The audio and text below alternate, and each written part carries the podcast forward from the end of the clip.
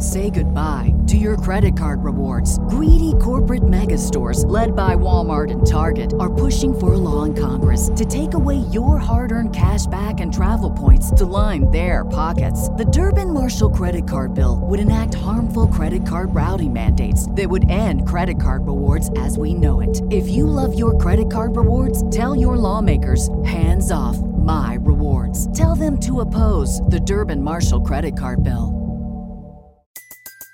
Everybody in your crew identifies as either Big Mac Burger, McNuggets, or McCrispy Sandwich. But you're the filet fish Sandwich all day.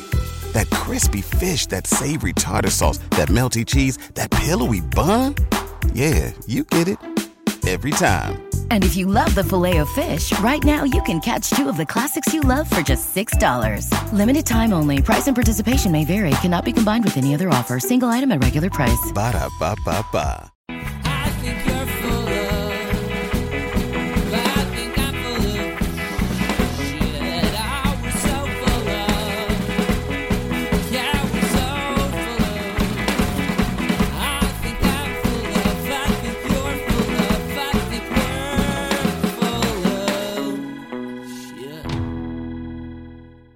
Hello, everyone, and welcome to So Very Wrong About Games, the best podcast you are listening to right now. I am Mark Bigney, and with me, as always, is my loyal co-host Mike Walker. How are you doing, Walker? Hello, everyone. Hello, Mark. Hello, Walker.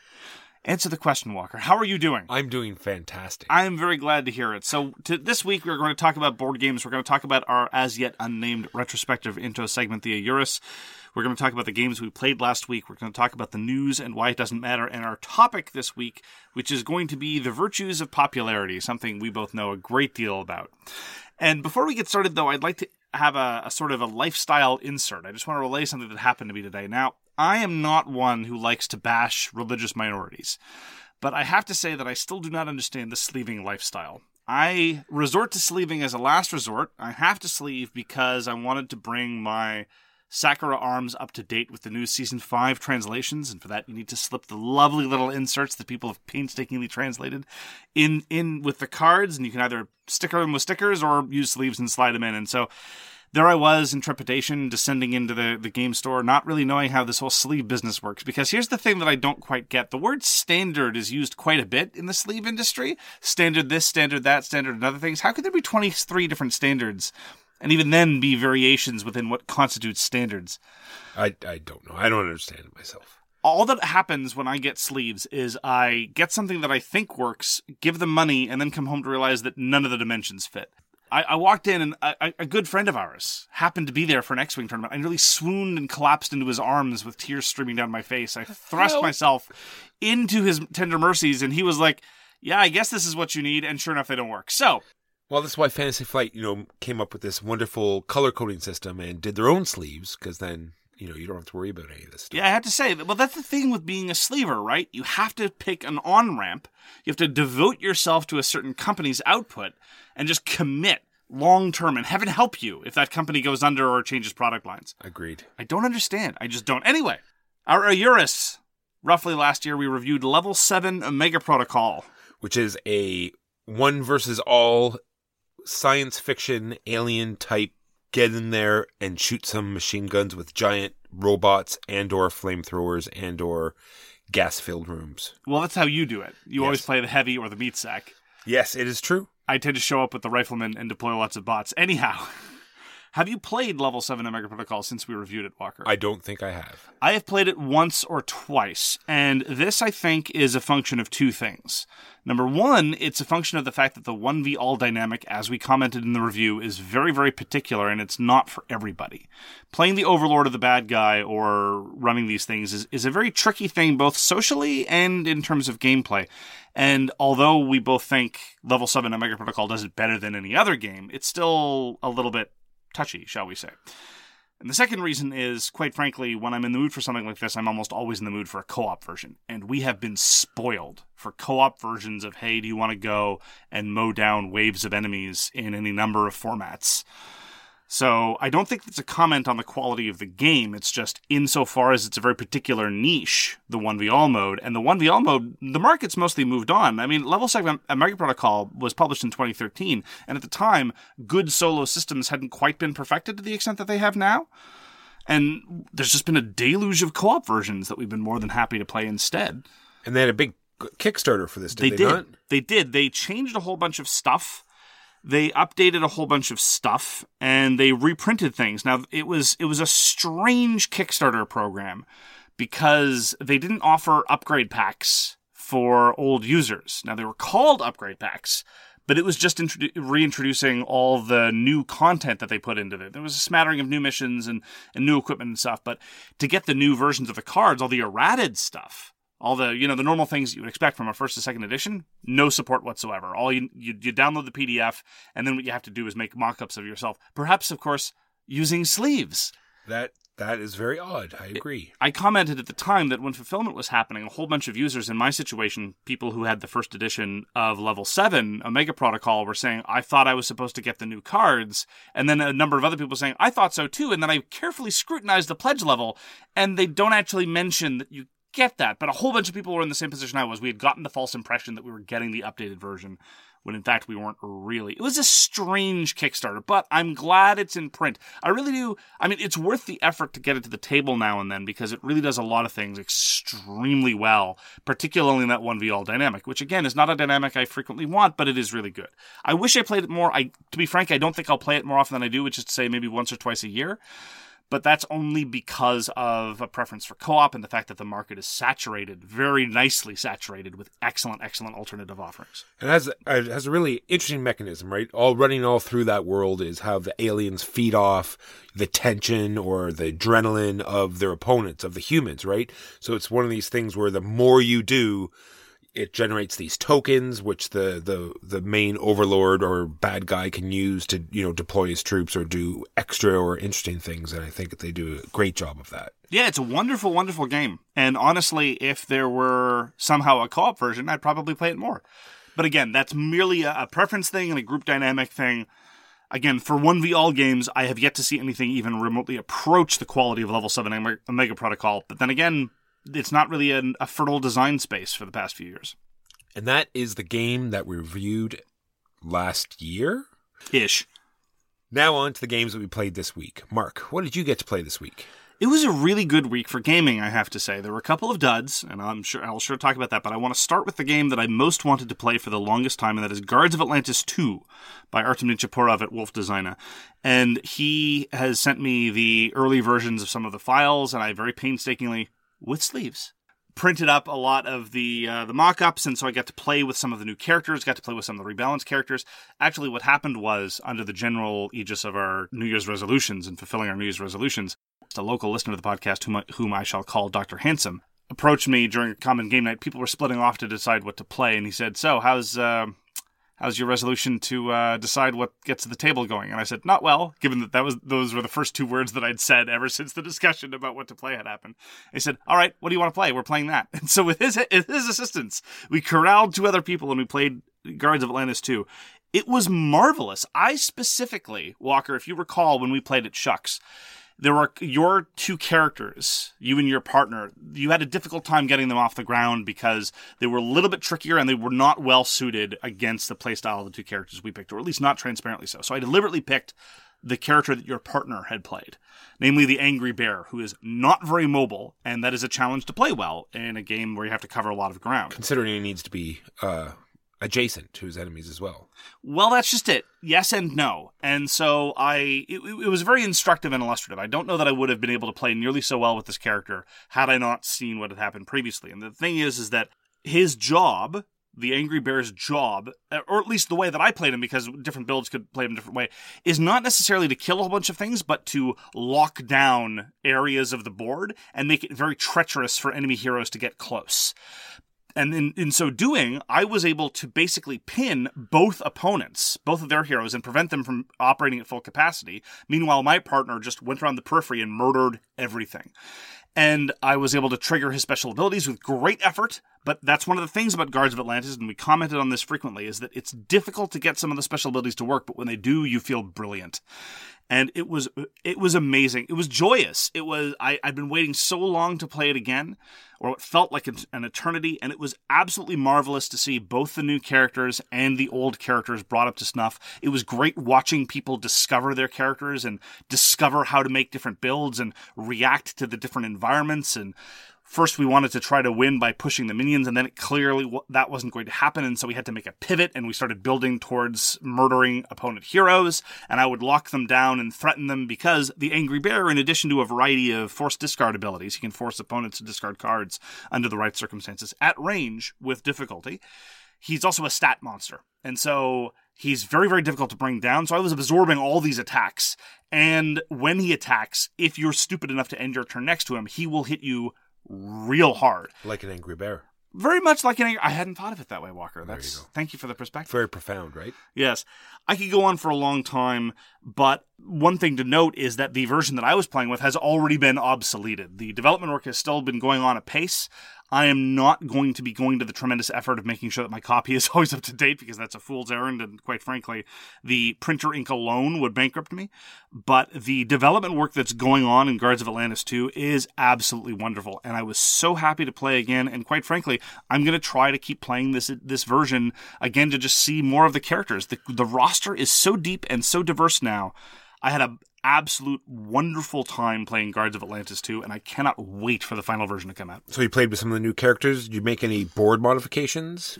Because they changed the board slightly as well. They did change the board. We played with the older board, but with all of the new rules.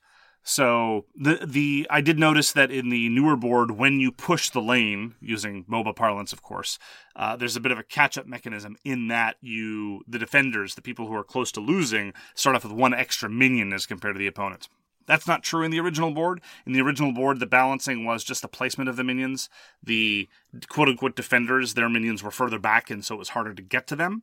But I, I don't really recall enough of the changes of the board to comment too deeply on, on how much of a difference that'll make. But again, new board layouts is just leads to more variety in a game system that is already going to be drowning in it once the second edition hits. So as I say, can't wait for the Kickstarter, can't wait for fulfillment.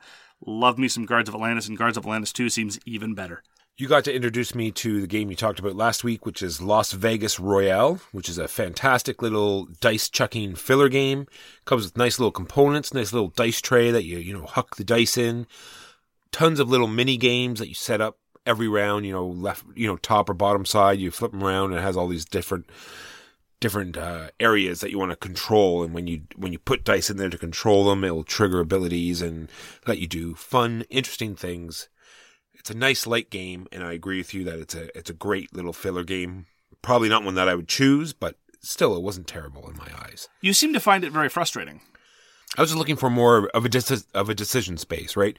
And I I see like we both Louis that we were playing with, we both him and I both got on the wrong foot in the first round where we both rolled a lot of the same number and then just you know dumped all our dice into one section where we didn't understand that it's best just to see where people are going and you know slowly filter out and Yeah, it's an area majority game. exactly And you don't, in an area majority game, you don't want to overcommit right from the outset because then you're just getting pretty poor returns. yes I don't see that as a detriment to the quality of the decision making in the game. No, no, Look, no. I'm not defending it No, no, I'm just saying that I did. I didn't understand. We didn't both didn't understand that right off the hop. So on the you know the very first roll, we almost dedicated all of our dice to the first spot, and therefore that the rest of that round we only had a few dice left to you know move around. So that you know it was the first round was a wash, and then you know slowly got into it. So what I'm hearing is that you have all these grapes, and Yes. your grapes have gone sour. They're very sour. I see. Very bitter. I see.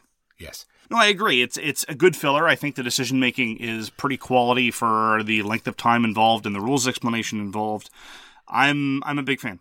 And that was Las Vegas Royale. By Rudiger Dorn. So here's a public service announcement, Walker. There's a disease that infects the gaming community. The technical name is diminutive lost fee derangement syndrome, but the more common name is tiny epic derangement syndrome or Oh TEDS. lord. Gotcha. And you and I both know someone who's afflicted with a very serious case We of do TEDS. quite badly. Actually. TEDS kills 3 million Americans every year. It's true. Well, you It's need rough. a slow infusion of games like Big City or you know So, as a result of our close association of someone who suffers from TEDS, every once in a while, Gamelyn will shovel out some tiny epic dross onto the shelves of, of gamers everywhere, and uh, we get to be subjected to this. And this individual who suffers from this disease, it, it's it's an illness, right? So you don't want to blame the victim, first of all, and secondly, as I as I said to Huey last week, we shovel enough crap in front of his face that he'll happily play. So I figure we owe it to him every once in a while. So I got to play, got to. I played Tiny Epic Tactics, and I gotta say, by far, it is the least offensive Tiny Epic game I've ever played. Which is to say, it was kind of okay. The rough setup is that you're kind of sort of almost but not really playing a one-on-one little tactical kind of skirmish combat game thing. Here's the thing. At 2, it is tolerable. At 3 or 4, it's garbage. It's so, it just leads into all the multiplayer business because of course you have these quote-unquote heroes with say 12 hit points and attacks do 3 or 4 hit points at a turn. Well, guess what? You only get points for knocking them out. So multiplayer is just a crazy last hit nonsense smorgasbord where frequently you're just sitting there thinking, do I want to hit this guy? Well, he's at full health. I'm not going to knock him out. So why would I want to hit him and make someone else's life easier? Eh. So you end up this weird pseudo positioning thing. anyway, it's all right, I guess. It does that very, very cute thing whereby the box is the box bottom is turned upside down and now it's terrain. And you put this on top of a mat and you put other little pieces of box out and they form elements of the terrain. It looks very cute, honestly. You play with these little embossed meeples that are nominally representative of the four classes and you get a different person of each class and all that all that stuff is fine. And it's crazy unique classes, like ones you've never heard of, like elf and dwarf and human, right? No, that's not true. Actually, you have an archer, you have a magic user, you have a fighter, and you have an animal of subtype. Oh, that's crazy. I had a uh, I had a monkey that could pick people up and then drop them off, and my opponent had a heavily armored elephant who seemed pretty overpowered. But such such, such was our experience with the initial uh, animals. It was it was look at two players. It was fine. Would I rather play any one of half a dozen better two player tactics skirmishy things? Absolutely, one hundred percent. It reminded me actually of how unfortunate it is that Titans ta- Tactics didn't take off because in a very real way, it's very much like Titans Tactics. Very very small footprint, very quick and dirty sort of skirmishy thing. Titans Tactics is roughly 17.7 times better than Tiny Epic Tactics. And this is to say nothing of things like Warhammer Underworlds or any number of other skirmish games that are available. Anyhow, it was mostly inoffensive, and that for me is high praise when it comes to a Scott Almes product. That was Tiny Epic Tactics. You and I got to play a game called In the Hall of the Mountain King. Designed by Grieg, I think. Oh no, wait, that Gr- was you know, it's, it's it's designed by Jay Cromer. I believe Jay Cormier and Graham Jans or Graham Jans. Jans, I, I couldn't tell you. Anyway, it's you're playing trolls and you're digging out your burrow not to get too close to the center of the volcano and you're unearthing your your your your statues, your heritage statues and you're getting points and you're getting all these minerals and stuff to hire more trolls. I guess so you can unearth more. Anyway, You put the trolls into your trolls moot. this being said, it wasn't it wasn't a terrible game. I enjoyed playing it. I felt as though it, it suffered from this busy work, right? It's like, you know, pull all the resources in. I get two of this, three of that, four of that, and then I, you know, pay it all back out again. Or I transform this into that, I transfer that into this, and then I pay it all out so I can get even more back in again so I can pay it all out again. But it did have that interesting resource management, right? Where you hire these trolls, you make an interesting pyramid, and every time you enter a troll, that's when your resource uh, gathering triggers, right? And you and you gather everything down the pyramid, unless there's already resources there. So it sort of like funnels you into spending those resources before you hire, and that leads into my, you know, last remark where it seems to be seems to be this constant handcuffing where you don't want to spend resources because you don't want to do a suboptimal action where you know you, you're not going to get some resources or you don't have enough to build the tunnel you need so you're forced to get a troll or you're forced to build it you know what i mean it seems you're always being forced in a certain direction Well, I think I wouldn't necessarily put it in terms of being forced. I think there is a tension between doing the suboptimal move or doing a different suboptimal move. Because you're right, there's this there's this timing issue, and I think honestly that's probably the most interesting thing in terms of gameplay of In the Hall of the Mountain King, because resources usually sit on your trolls. And you can't get any more resources on your trolls while the resources are there. So you want to spend them before getting a different troll so you can maximize your throughput. But that will force you to play inefficiently in other ways. And so that tension I thought was kind of interesting.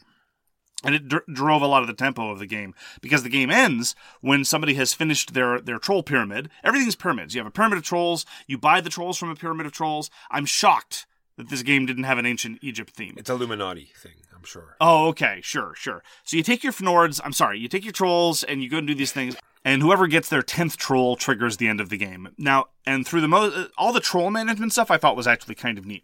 The rest of it, namely building your polyominoes on uh, a tile grid, I found less interesting. Partially because I'm not a huge fan of spatial puzzles, and partially also because it there wasn't it really when it comes to tiling, I think there are roughly speaking three categories of tiling. There's the tiling where you're just laying tiles for your own pro- personal private network, a la Papillon, which is how I'm going to try to say it in English. There's tiling where you're kind of sort of interacting with other people, like in the Hall of the Mountain King, because you can't have your networks intersect at any point. You can only block people by the corner principle. You, you edge up to people, and that forces them to play suboptimally. I much prefer tile laying when it's like Carcassonne or Tigris and Euphrates, where you're actually all playing on the same tile grid. That that maximizes player interaction, and I think also maximizes visual appeal. You have this interesting sort of evolving situation. Now I like other other tiling games, like Bad News Bears is of the first category, and it's it's it's pretty enjoyable. But I, I just found myself wishing that the board mattered more and that the placements were more interesting and, and and did more for me. It was fine. The game was fine. It was diverting. It didn't outstay its welcome with three. With four or five, I could see downtime being an issue because you're right. You're spending a lot of time saying, okay, I get one of this type and two of this type and one of this other type, and just waiting for people to wrestle with that could be somewhat unfortunate. Yeah, and like you said, I wish the map meant more and the cool statues that were on it. You know, you know, the, the most interesting part of the game really didn't mean too too much. Of course, it was the essential part of scoring, but they just sort of like sat there on the map. You moved them around a little bit, but anyway, and that was in the Hall of the Mountain King. Burnt Island Games certainly knows how to put out a pretty production, though. We had the deluxe version, and I have to say, this was probably the the one time where I looked at a game and said, you know what? I bet you the game trays are really going to make life easier because they separate all the polyominoes up by pile, and that part is is was a luxury. Finally, I got to play something I've been looking forward to for a long time. This is the reprint of Die Macher. This was put out by Spielworxx late last year. Fulfillment's been kind of rolling out over the past few weeks. This is the legendary Eurogame by Karl-Heinz Schmiel, the legendary Eurogame designer. And I will point out, first of all, that on the box, very optimistically, there's a picture, there's a sort of drawing of Karl-Heinz Schmiel, and it says number one, hoping that there will be many, many more in this series. We know they're going to be reprinting Tribune, which, for my money, is the greatest worker placement game ever made. And hopefully they'll get to more of Karl-Heinz Schmiel stuff because he was really, really good designer. Anyway, I had no idea what to expect coming into it because I'd read the rules, I'd seen the rules changes from previous editions, I played the second edition Die Macher, I've played the third edition Die Macher, and this, this is kind of the fourth edition now. They've all had varying degrees of rule differences, but the differences between second and third edition on the one hand and fourth edition are pretty big. Some of them are pretty fundamental, but at the end of the day, it's all about winning votes. It's about German politics. As somebody with a, a bit of a politics background and with a small bit of knowledge of post-war German politics, I was I, I really like the theme and getting into a little bit of role playing is, is is always nice, but of course nobody else at the table knows who the, the CDU or the SPD are, so I'm usually alone when trying to do that. So you might have heard legends about Die Macher. And I'm actually going to do a more in-depth review of Die Macher on So Very Wrong About All the Games You Like Are Bad later. But suffice to say that they've cut down the length considerably. However long you you used to think Die Macher was, I hear people talking about how Die Macher is a five hour game, which I think is absurd. I can get a second or third edition Die Macher uh, set up, explained, played, and taken away in under four. But this this edition is now pretty much a two hour area majority game, which is to say, very very very very playable in terms of length. This is with five players and four of them that had never played before. And I was the only experienced player of any version of Die Macher. Now, we ended up taking longer, but that was with extensive pizza breaks. I advertised the event as Pizza und Politik. Ooh. Yes, it was very sophisticated. And this again was under the aegis of satisfying New Year's resolutions. I wanted to do event gaming, and so I invited people over and, and did Die Macher. And I'm surprised that you got the pizza place to cut it in the German fashion. That was pretty interesting. I never seen a pizza place in Kingston cut it that way. oh, you've never had pizza until you've had German pizza. There The, you the, go. the German shapes are just fundamentally more aesthetic. so true. At any rate, it was really good. I think the changes are almost all for all for the better immediately. The only changes which I'm dubious about, I'm just not sure if I prefer the old version or the new version. Uh, one of the things they've changed considerably, which is a frequent topic of consternation, is the polls. You auction off poll cards. And it used to be an open auction, and the consequences could be tremendous. So you'd see people bidding exorbitant quantities of money, either speculating or out of fear. In the new version, it's a once around auction, so turn order matters a lot, but it ends with whoever's in the lead in the province. So if you have a built in advantage in a province, well, then you're better off winning it later on, which is very nice.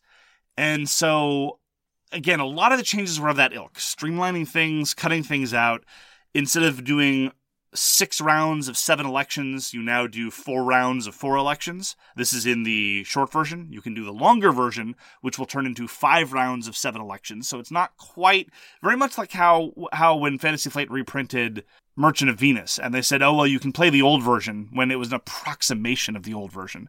They didn't advertise this. Spielworxx they didn't say you could play the old version, but they said, "Oh well, you can do the seven election version if you want," but it's still radically different in structure from the previous seven election version. Anyway, I could go on and on about these differences, and as, as I said, in a different venue, I will. But as far as meaty, quality decision making area majority games, Die Macher is and always has been excellent. And now it is in a version that is roughly two hours long. And as I've been saying frequently in the context of heavier Euro games, and I'll be probably repeating this for years, if you have lots of mechanisms and submechanisms, I like it when A, they fit together in a reasonable way, and B, they funnel down into comprehensible victory conditions. And in Die Macher, it's both of those things are true in spades. The way media influence feeds into your ability to manipulate the issues, which feeds into your ability to protect you from polls, which feeds into your shadow cabinet, which feeds into a whole bunch of other things, is wonderful. And the victory conditions are incredibly simple. You're involved in politics. Get votes. That's how you win. Yes, there's a couple other marginal ways you can get points, but you want to win votes. And that's incredibly intuitive, and nobody's scratching their head thinking, "Wait, how does the game end? How does how does the turn? Wait, how do I get points? This is worth how many points?" No, it's very simple. Everything is very clear and transparent from that sense. One of the people there actually commented, who plays a lot of Euro games and comments that even for a lot of middleweight games, he finds it difficult to con- conceive of how everything gels together. He commented halfway through the game that he had no difficulty internalizing how all of these systems intermeshed, despite the fact that there are a fair number of them. So, Die Macher is a wonderful game. It always has been. The new edition, I think, is excellent if you're a fan of Die Macher. I think this is an excellent version to try. If you've never played Die Macher and any of this sounds interesting, I think you do it uh, you do yourself a disservice if you've never played any version of it. And this is an excellent place to start. So I think kudos to Spielworxx for their work on the new version of Die Macher. I cannot wait to see what they do with Tribune, which is always a game I preferred. And I think that if they keep reprinting Karl Heinz Schmiel games, then he might get his reputation back that's kind of been in a lull because he hasn't published a whole lot in the past 10, 15 years. And so that was my experience with Die Macher. And those are the games that we played this week. Now, on to the news and why it doesn't matter. Mark, we both love Era, Medieval Age. We do. It's coming out with an expansion. Saw some pictures of it, Mark. It looks fantastic. Makes it look even nicer, if that was even possible. Cute little cobblestone roads with bridges over the rivers. Can't wait to see it. Can't wait to see how they incorporate that into the game. So all that we have so far are renders, but I agree with you. It looks adorable. And we both highly recommended Era Medieval Age. I think it got our number one components of the year, uh, both of us in our end of year roundup. I'm the only concern that I have, and this is an incredibly petty one, is the insert for Era Medieval Age is so perfect and there's no room for anything else. I'm a little concerned about how this is going to integrate with the base game. But this, as I say, is a very, very petty concern. I cannot wait to see what happens. They, also threatened in the rulebook for Era Medieval Age, they threatened other versions, other settings, other, well, eras, if you want. And I'm very much looking forward to it. I think it's great. Small bit of news on the Kickstarter police. You commented not too long ago that you were waiting for the Kickstarter police to finally come in and clear house. I, I've that written right here. We're probably going to talk about the same thing. I have Kickstarter police written here What well. do you have to say about the Kickstarter police? Mark, I don't think it's going to happen because there is a game out there, Mark, that is it's up to 2,600 people have pledged for this game. It's made 113,000 American dollars. Hasn't made any money yet. Sorry. People have pledged. People have pledged yes. to pay this amount of money. There is no designer accredited. There is no artist credited. This particular publisher that's putting it out has no background and no library except for they have one Kickstarter that has not yet even shipped, which is a broom vacuum. Okay. Yet all of these people are still pledging for this game. So my prediction of the Kickstarter police and people starting to police themselves is has fallen completely out of the window. And uh, Well, tell us about this game. It sounds awesome. no, Mark, it's some sort of weird Monopoly meets Catan, where it actually has you're you're migrating to Mars, and it's an actual roll to move.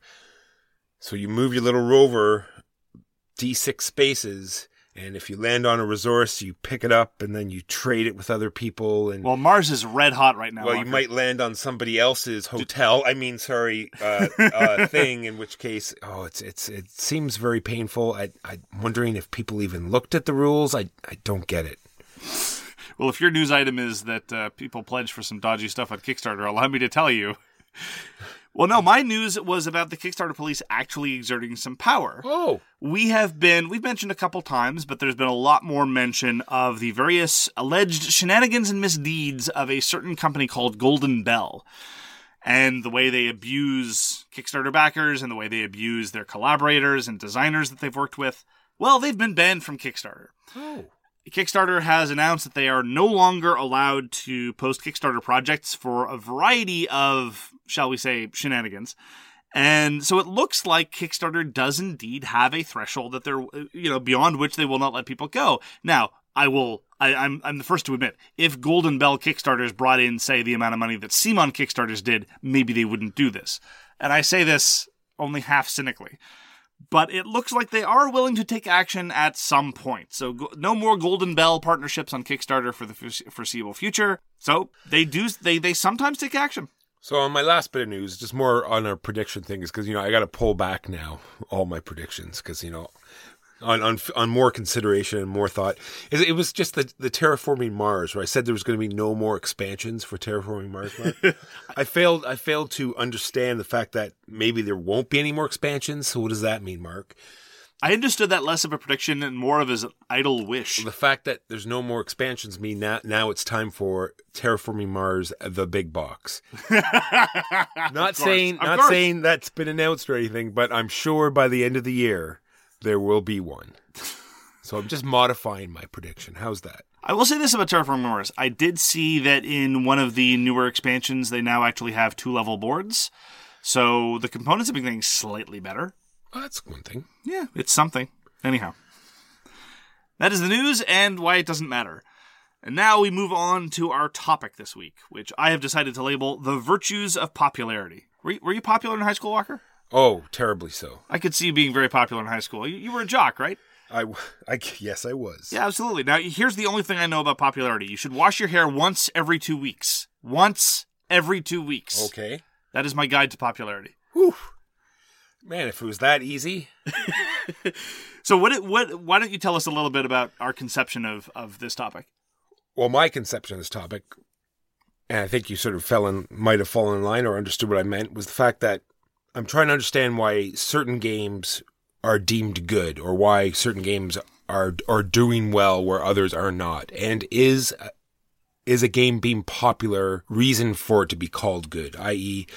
Because it's being so well received, because it's being played by so many people, because so many people are able to talk about it, is that a characteristic of a game being good. So I think there are two categories of things to talk about under this topic. One of them is directly addressing that that is the aesthetics. The aesthetic argument as to what do we mean when we call a game good and is there a version of that? We're not going to do a definitive exegesis of what it is for a game to be called good, but we can nonetheless explore whether it is a legitimate aesthetic judgment to say this game must be good because it's so popular or something along those lines. And then, on the other hand, I'd just like to talk a little bit about how there are definitely other virtues, independently as to whether or not a game can be called good by virtue of its popularity. There are other virtues to a game being incredibly popular, both for the hobby generally and for the people who play it. So that's that's some other stuff that, that I want to talk about. I'm sure you'll have uh, things to contribute there. So let me just talk, uh, start by talking about again not a not a robust, comprehensive analysis of, of, of goodness because that's the entire field of ethics. But mostly when I talk about a, a game, I'm talking about the, its quality as a design. Right, I talk about its design qualities when I say that a game is good or bad, or good or bad for me. You know, we can get into the subjectivism, blah blah blah blah blah. But I think that in terms of the overall design quality, saying that it has to be a well designed game because it is popular with lots of people, that I think is a straightforward application of a very, very common logical fallacy, which is called the appeal to popularity. Something has to be true because it is widely held to be true. Well, that's been a fallacy for millennia, and it's obviously false. So I don't think. And maybe you're going to push back on this, maybe not. I think it is reasonably uncontroversial to say that its quality as a as an artifact of design doesn't necessarily have any strict connection with how popular the game is. Oh, 100% agree. Okay. I'm just wondering, like, when reviewers talk about how they how they endorse a game or how they give a, a game the the you know tell people to pick it up or something that they should look into. Are you talking about us or other people? uh, just reviewers in general, Okay. So including not not us. Okay. We we so other people. other other reviewers might do this. okay. Do they do it only because it's popular? Only because Oh wow. only because they feel as though maybe they also feel this this push. Maybe they feel as though people will enjoy it because so many other people are enjoying it. Huh. So I think there's a number of different things to unpack there. One, one, the first thing is we should, of course, rule out the people who do previews, right? Yes. Because previews are paid adverts, whatever. Correct. And of course, when games get more popular, sometimes that leads to more marketing or more marketing buzz and so forth. And so maybe it has more volume of things there. Or maybe the same factors that will lead it to become popular lead it to being in an environment where there are more previews and such. Like, for example, I think we can say that whatever else you want to say about Stonemaier Games designs, they are very, very good at generating positive media, regardless of how successful the game is. And I know this because Charterstone was not well received. But Charterstone got a lot of positive buzz and a lot of attention. On the other hand, something like Tapestry or Wingspan, which did very well and was very well received, also had that same kind of not necessarily the same volume, but it's it's been going up as time goes on. So we can separate out all this all this, you know, preview stuff, all these paid reviews. And I think I think we can legitimately dismiss as either not existing or not worth talking about the kind of individual who will who will say I'm going to say that I enjoyed this game even though I didn't because that's the popular opinion and I'm afraid of going against the grain. That's correct. I don't know how many people talk like that. I suspect the number is approaching zero. Maybe there are a bunch of them. I don't know, but I, I sincerely doubt that that's a prevalent attitude. Then there's the middle case, though, and this actually is is, is, is this is partially about popular games. This is also par- partially about reviewing. How much of a job is it for the reviewer to start imagining contexts in which a game will be successful? You know, wh- This, this is what I'm talking about. Yeah. Okay, so why don't you try to articulate what kind of review process that might look like? No, seriously, what, what is No, that sentiment? Well, I just mean like this will work in a particular group or or their experience with the game so far, bringing it to conventions is that everyone's enjoyed it, or the just the general feel around the game itself has been so positive that they disregard the actual mechanics of the game. Just the fact that everyone seems to be caught up in the buzz and or the push forward of this game, and therefore all of their experience experiences with the game have been positive, so they just sort of portray that out in their review. Well, but so okay, but some you said we were talking about other people, but we do that all the time as well. Sometimes a game it, we have a category for it. Worst game you enjoyed. We do it every year. We talk about games that are mechanically unsound or we think have elements of design decisions that were bad and we think we could be, could or ought to have been improved, but nonetheless work. Sometimes it's a theme thing, sometimes it's a component thing or whatever. I don't think that's what you're talking about. No. I think you're instead talking about an individual, and again, I'm not sure how common this is, but it's an interesting, interesting thing to think and talk about. An individual who, who who brings a copy of a game and tries it out with a whole bunch of different groups, and they don't like it for whatever reason. Maybe it's because of bad design or maybe it's because of any uh, a number of other things and they don't like it but everyone they've shown it to has and everyone out there quote unquote seems to really enjoy it. Is that what you're talking about? A little bit, yes. okay. And so what what do you think is a v- reviewer's responsibility or what is a consumer's responsibility? Because i don't think this is exclusively a function of criticism or, or being a reviewer. How does one express one opinion in that context or what does one have to say or what talk more about No, that situation Well, I just think that in, you're if fascinating me walker i want you to say more I'm sorry. I'm very sorry. I'm saying if if it is a reviewer, then they just have to just fall back on their experiences, right? And the fact that and to be constant, right? If they if they if they just constantly review games, people understand why they think this particular way or what about that particular game they didn't like. Yeah, it's weird. As as a reviewer, sometimes I've struggled with this because sometimes I dislike a game and I know it's because just of very particular preferences that I have. If it's a spatial puzzle game, I'm probably not going to enjoy it. If it's an abstract game, I'm probably not going to enjoy it. If it's a game about sports, I'm probably not going to enjoy it. All these things, you know, categories of games either thematically or mechanically. And I don't know, even in that case, how much it is appropriate to say, well, I didn't like it, but everyone else at the table seemed to like it. Because I think, insofar, and this is getting very self referential, usually I, I reserve this for So Very Wrong About All the Games You Like Are Bad, but nonetheless, here, here's where we are. I question the legitimacy of a reviewer trying to borrow someone else's viewpoint or trying to express somebody else's viewpoint. If what we do has any value, it's because we have a viewpoint and we express it. And I don't know that it has much of a value for us to try to go too deep into why Huey, Dewey, or Louie, or anyone else likes or disliked a particular experience. You can note, very much I think as a footnote, I seem to be the only one that likes this game, or I seem to be the only one that dislikes this game. But I think that that's very much a footnote because the more you try to adopt somebody else's perspective, I think the less you have to say of substance. Agreed. Do you think that this is a perspective that is broadly shared? Like, do you consume lots of board game media where you feel like people are not doing this? No, it was just it was just like when I'm seeing all these top ten, you know, because the the year just ended, so there's all these you know top ten games. Yeah, everybody that does top 10 lists at the end of the year is a chump. I, I know, I 100 percent agree. Sellouts. And then I see some of these games that have made you know the, their top three. Name names, Walker. No, I'm not naming any names, or nor am I naming games. I'm just saying I'm and and we felt as though there was definite issues with these particular mm-hmm. games that they didn't even make our list. I'm not saying that you know our lists are you know Definitive? the be all end all of lists, but these games had definite problems. Yet they made like their top three, and I'm and I was just I'm just trying to justify these choices. Did they get caught up in the hype? Did they just have great experiences because the game was so accessible to everybody? Or, or the, the community at large, for whatever reason, uh, you know, grasped this game and, and played it a lot, things like that. I'm just wondering if it was just sort of like a an experience type game as opposed to a mechanically sound game type thing.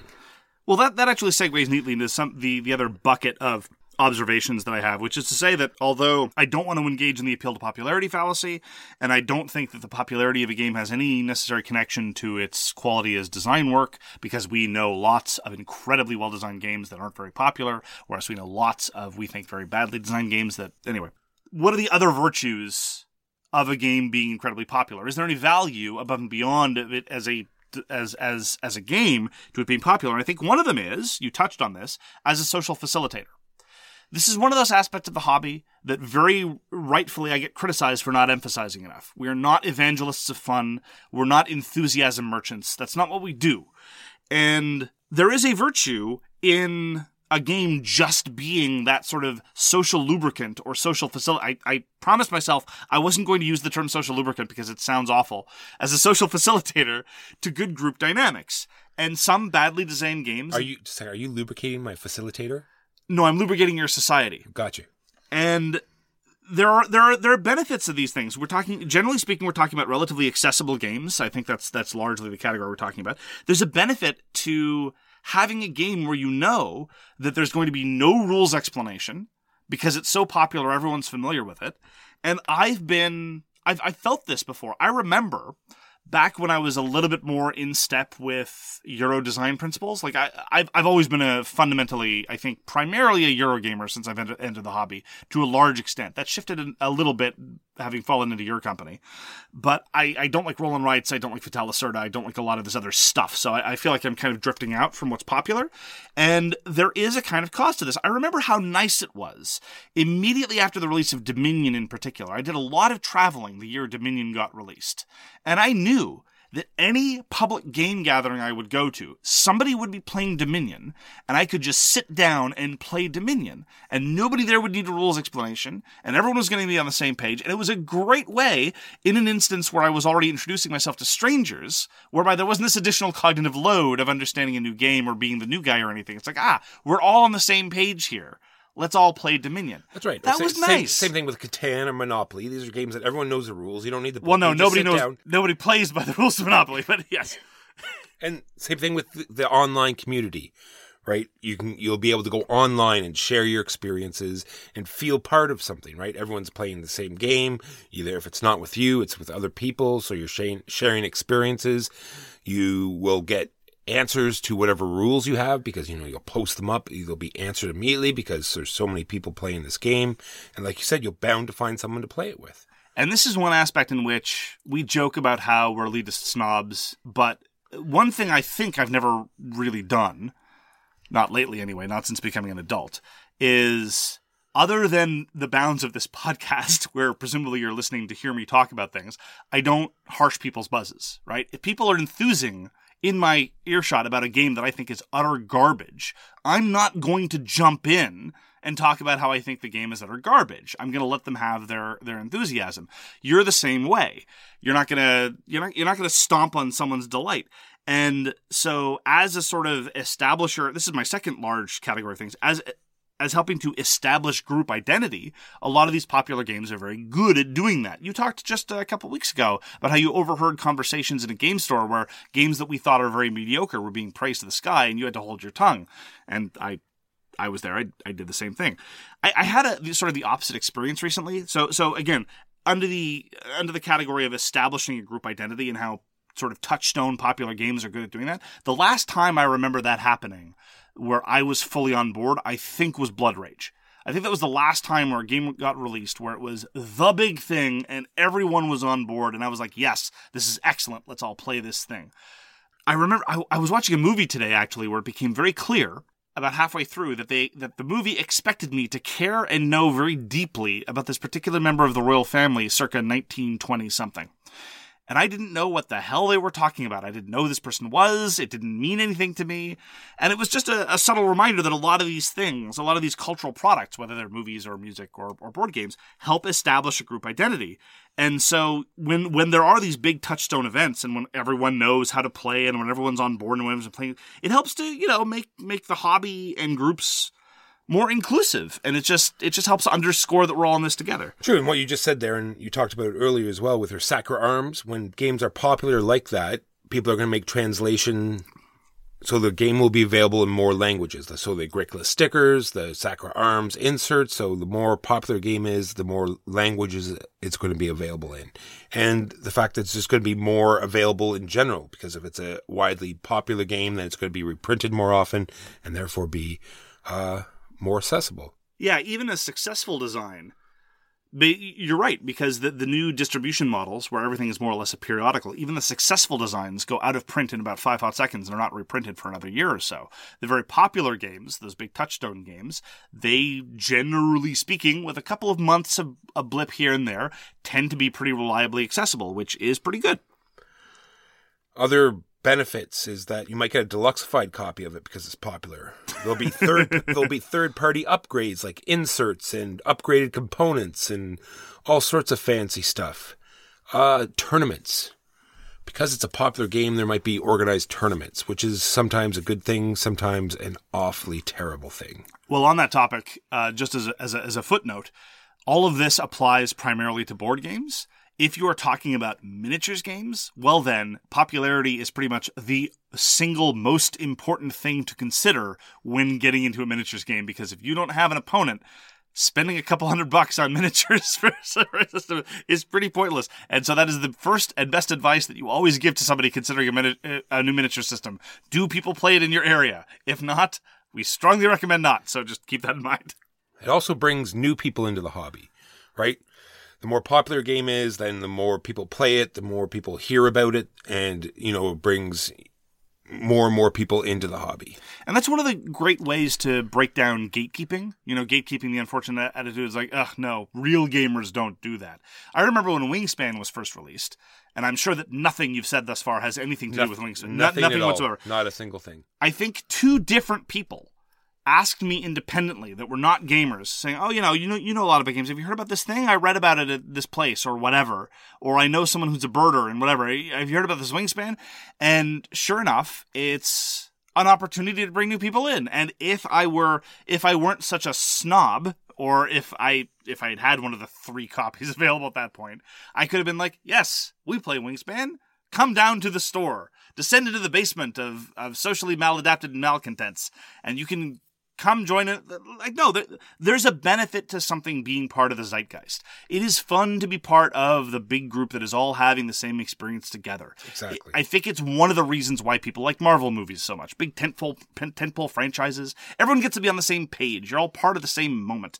And now, sometimes, of course, this has a little bit of a nefarious influence, right? If everybody's on the same page with a game, if it's part of a of, of a dynamic, whether it's a group dynamic or a broader gamer dynamic, sometimes there's this exclusionary pressure if you're not already on board.